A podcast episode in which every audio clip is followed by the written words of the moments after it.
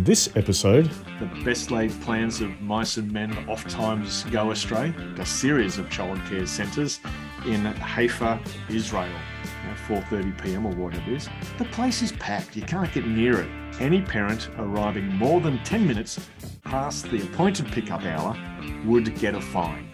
Late pickups doubled, trading a moral obligation to pick your kid up time to a fee for service. Yeah. So humans are jangling messes of nerve endings in a bag of skin, um, not logical, rational machines. Yeah. Welcome to Anecdotally Speaking, a podcast to help you build your business story repertoire. Hi, everybody. I'm Shawn Callahan. And hey, everybody. I'm Mark Schenk. And if you happen to be in Europe, bit of an opportunity presents.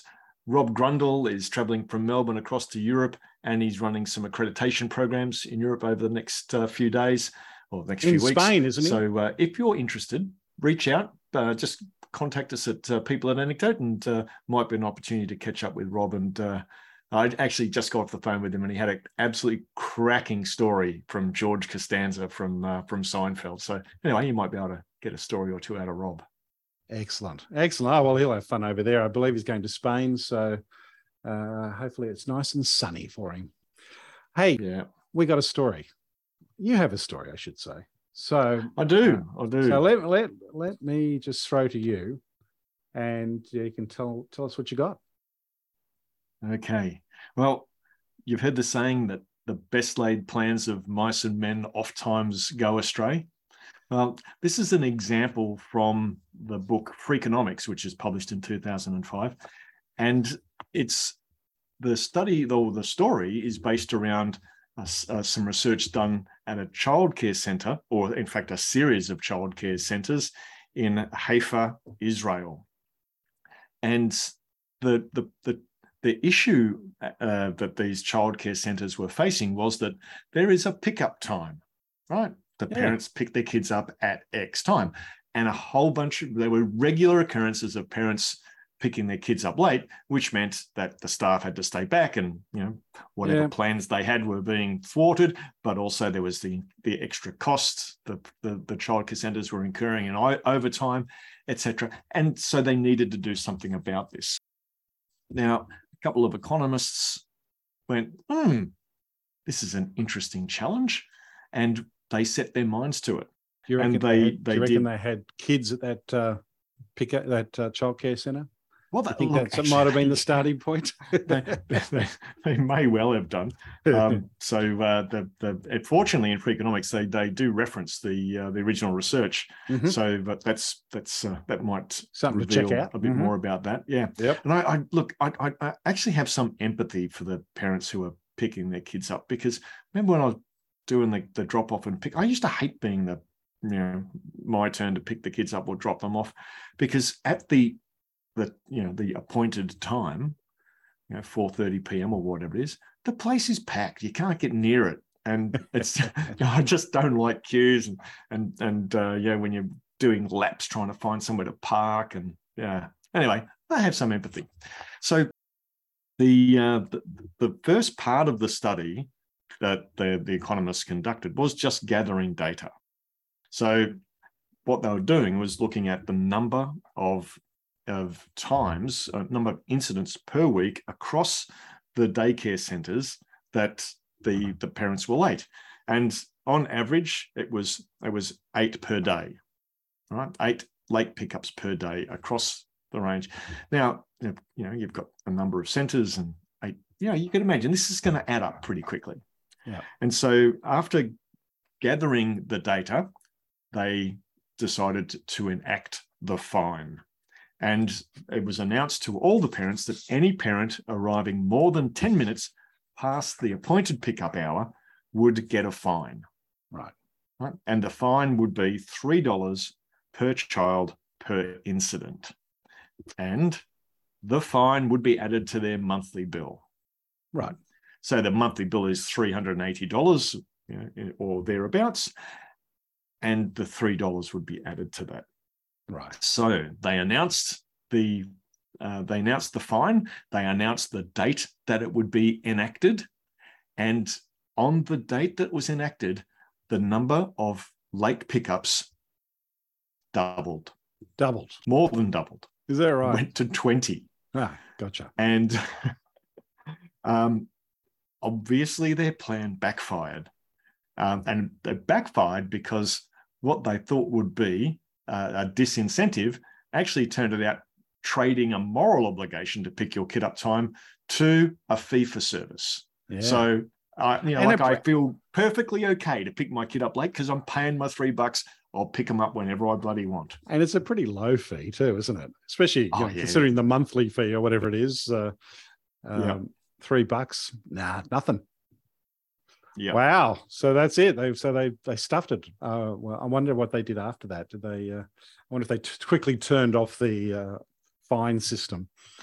I, yes, yes. Uh, I I hope they did because uh, as you know, like it's just it's just that thing. You know, we we we love to think these logical and rational solutions uh, uh, are going to work, but humans are jangly messes of nerve endings in a bag of skin um, not logical, rational machines. Yeah.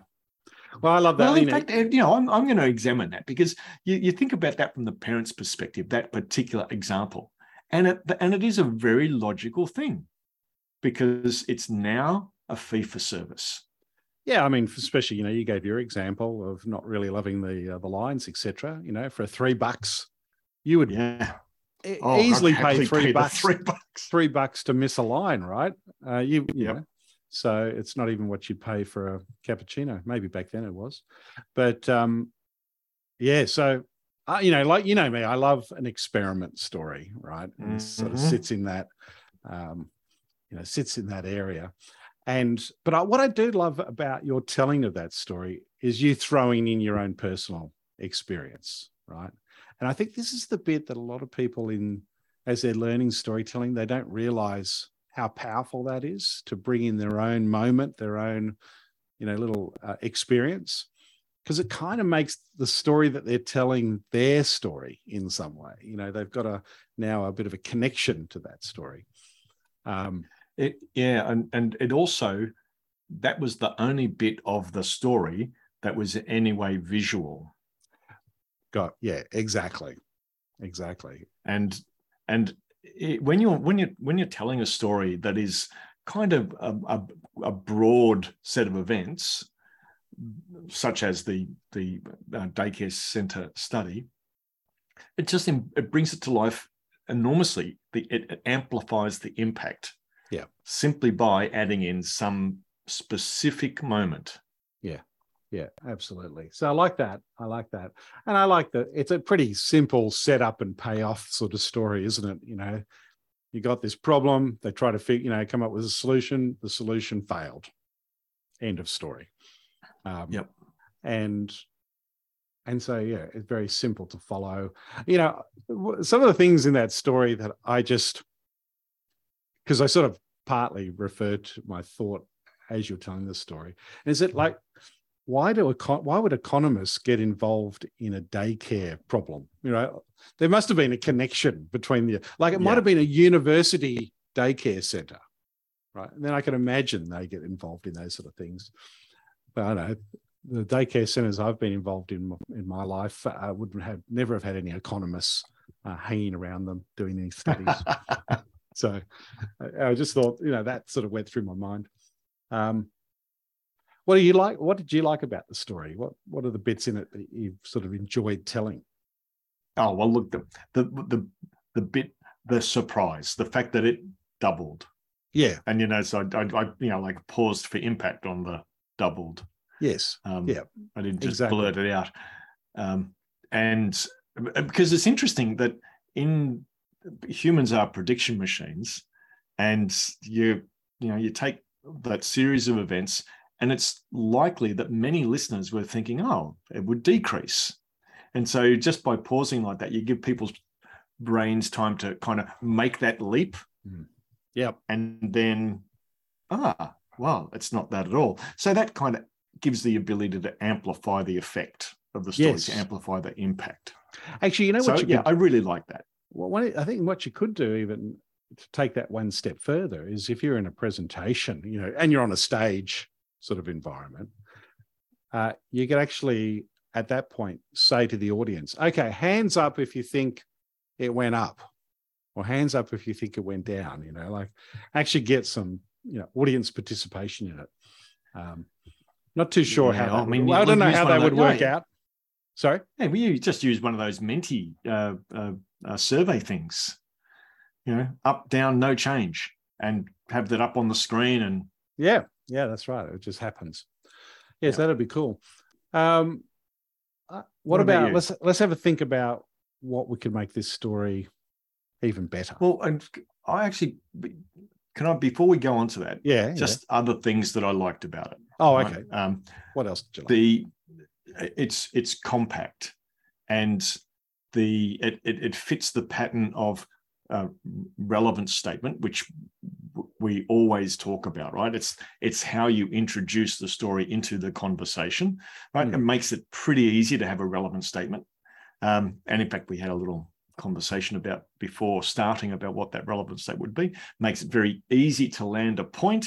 So it's a compact story that has a clear point and it, it just mm, really easy to slip into conversation. Now, I think we have a slight differing of opinion here, uh, not on that particular point, but s- about the relevant statement, and and I'll bring it up. So, uh, I suggested a, a relevant statement that was essentially giving away the the the, the the, ending. the ending, right? Um, spoiler. It was a, a spoiler. spoiler. It was a spoiler, but I was just reading the other day that they've done all this research on, um, uh, you know, Hollywood movies, and they've shown now that people actually get more enjoyment out of the movie knowing the ending and all the spoilers. Right? It's it goes against what we think, you know, happens versus what actually happens. Um, and so, with that in mind, I would wonder whether it's okay to have a relevant statement that gives away the the ending, because in Mm, some ways it's it's just a preemptive thought about what might happen, and when it happens, you go, oh, you know, you sort of like a little penny drop, like, oh yeah, there it is. Um, so I don't know. Be interesting to to uh, find out. Uh, I don't know. I'd like to. Uh, I'd like to have a look at that research. Hmm. That's because it's certainly not what I what I would have expected. No, Um, you know, the disappointment that people have when you accidentally drop the fit. You know, drop the the punchline of a movie or something. oh, And I know. I'll, I'll, I'll, I'm going to tell you about one. I Yeah. was watching the show Snowpiercer, Oh, right? yes. The, the series Snowpiercer. you know how that ends? And No, sorry. and uh, one of the characters, one of my favorite characters, Melanie, um, dies. Well, you didn't, you know, like you didn't know she died, but the circumstances are that there's no, There's no way she was die, right? coming back from that. Um, right. and and so I was going, oh no, oh no, that's killing me. Oh, Mel, I really like Melanie. And somebody was watching it with me and said, eh, you never know, might be a comeback. I'm like, and every episode that I've watched since then, I'm waiting for the comeback. And guess what? Last night I watched an episode and there was a hint. There's a comeback. hint of a comeback. So but I wouldn't say it increased my enjoyment. It, but certainly Oh, has don't know. increased your anticipation. so much, true, so much true. so that you're telling a story about it. See, I, I think on the podcast. that's right. So I think, I think my my perspective here might actually hold up. You- are you trying to use empirical evidence to support your claim, Shawn? Crazy idea. oh Um, goodness. So uh, Anything yeah, else? gonna have a look at Anything else you like about the um, the the story? The Oh, just compact. compact. Okay, good. Righto. Well, we already touched on one thing we'd like to, well, a suggestion on how to make it even better.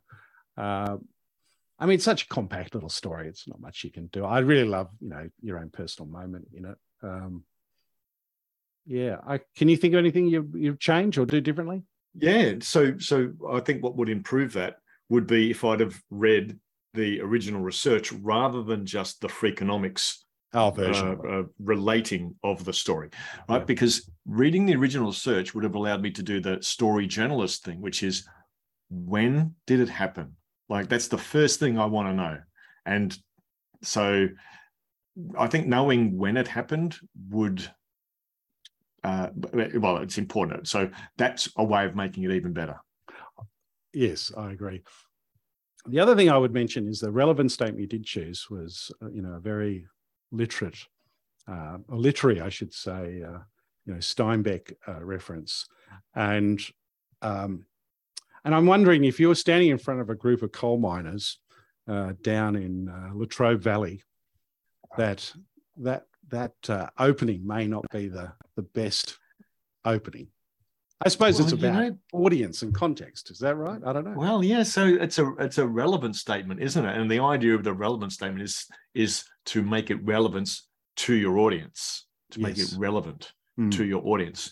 And so, absolutely, it's like you know pretty much any aspect of the use of story in a business context is uh, understanding your audience because it's not about you. And so, yeah, yeah, absolutely right. A Steinbeck quote to a bunch of coal miners, that's probably going to fall flat. And you know, you probably get beaten wire. up. You probably get beaten up on the way out.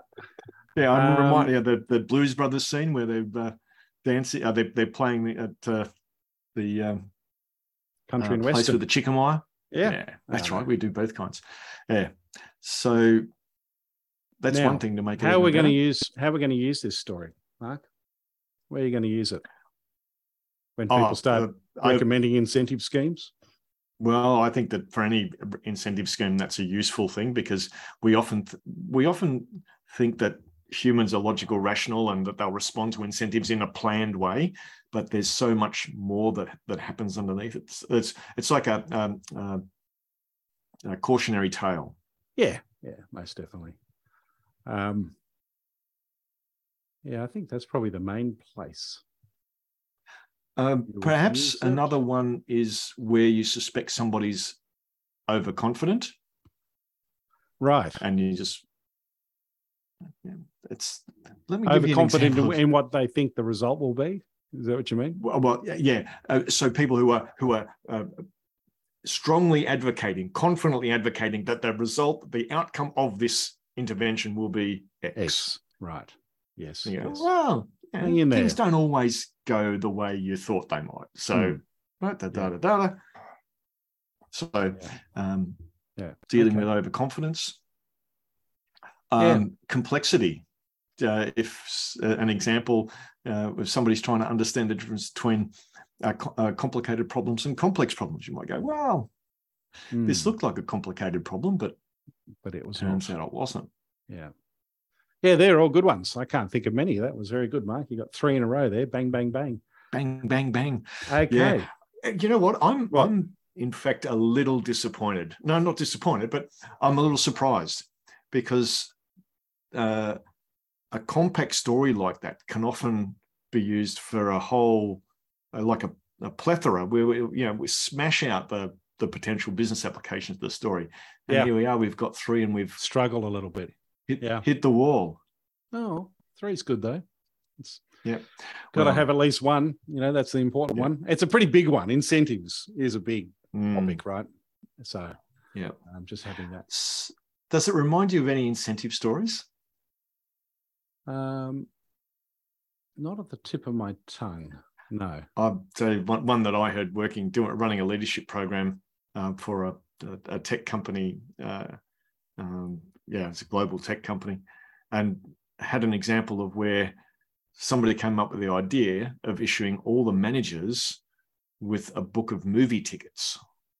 You know, the, you know I don't know, oh, 10 yes. or 20 movie yep. tickets. Mm-hmm. And when their staff did something good, you just, hey, movie ticket. Movie ticket. Yeah, right. Yeah. And one of the managers said, it was fantastic at the start. And very quickly, I would ask somebody to do something completely routine and they'd be putting out their hand going, Where's movie my movie tickets. ticket? Yeah, that's right. And it completely backfired. Yeah. Instead of motivating people, it became an expectation. Actually, that reminds me of a government department that moved from Melbourne to Geelong. And in the move, they asked people to document essentially their knowledge, in inverted commas, um, and so, you know, people, depending on the effort they put in to write down all the things that they knew or the processes that they used, etc., you know, if you put a lot in and you had a lot of experience, you got X dollars, and you know, it sort of went down to a, a sort of a lower amount. Anyway, everyone made the move, and of course, same almost the same pattern that you're describing there when they're asked to participate and provide their view and you know their expertise on something again they would sort of say well what what amount of money are you going to pay me for that so it just totally oh. screwed up their oh. culture absolutely screwed up their culture it took them years to untangle that mess so i think that's the cautionary tale isn't it be careful of mm. what you start to make explicit uh, in your organizations well, uh, of course, there's this a, a, a, relatively unknown book called "Punished by Rewards" by Alfie Kohn. Yes, goes kind through, lists through all that, well, doesn't it? Oh, yeah, just a, a, plethora of examples like this of, yeah. of rewards and incentives gone wrong. Yep, yep. Uh, fantastic. Oh, well, let's give it a score, hey?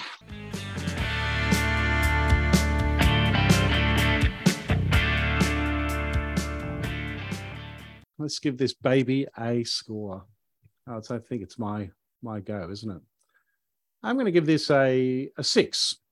You know, a sort of solid six. Is there such a thing as a solid six? I think yeah, it's a good you, story. You're very, very. You're locked in hard on six. That's yeah, yeah, yeah, yeah. But I, yeah, it's a story I like. I'm just not sure I'll be able to tell it that often. So, um, but yeah, what are you going to give it? How does it feel for you? Oh, look, I'm, I'm gonna, I'm gonna, I'll give it a seven. I'll give it a seven. Well, you're backing and it in, are you? I'm. well, the, the issue of incentives does come up, and now that I've actually got that story, then it'll be there in my story bank, and I'll be able to use it. And and having related it on the podcast, it's more likely it'll be in my memory. Yeah. Uh, well, you know, it might be an interesting one uh, at at you know, at, at the pub or at a barbecue. Um, that might be yeah. another place where you could use it. Maybe, maybe. People always look at me a little bit uh, suspicious when I start pulling out research stories. I find experiment yeah. stories at barbecues. Even my wife is sort of uh, nudging me, like, "Shut up, Shawn." You know, no one wants to hear that. Uh, they prefer the funny little anecdote as opposed to the research with with good idea story. I think is that unfair? Right. I don't know. I don't know. I think it's it, it is unfair that the human condition does preclude you from using those stories effectively in a social environment. Sure, mm, it's terrible. Well, guys, thank you again for listening in for Anecdotally Speaking. And of course, tune in next week for your next episode on how to put stories to work. Bye for now.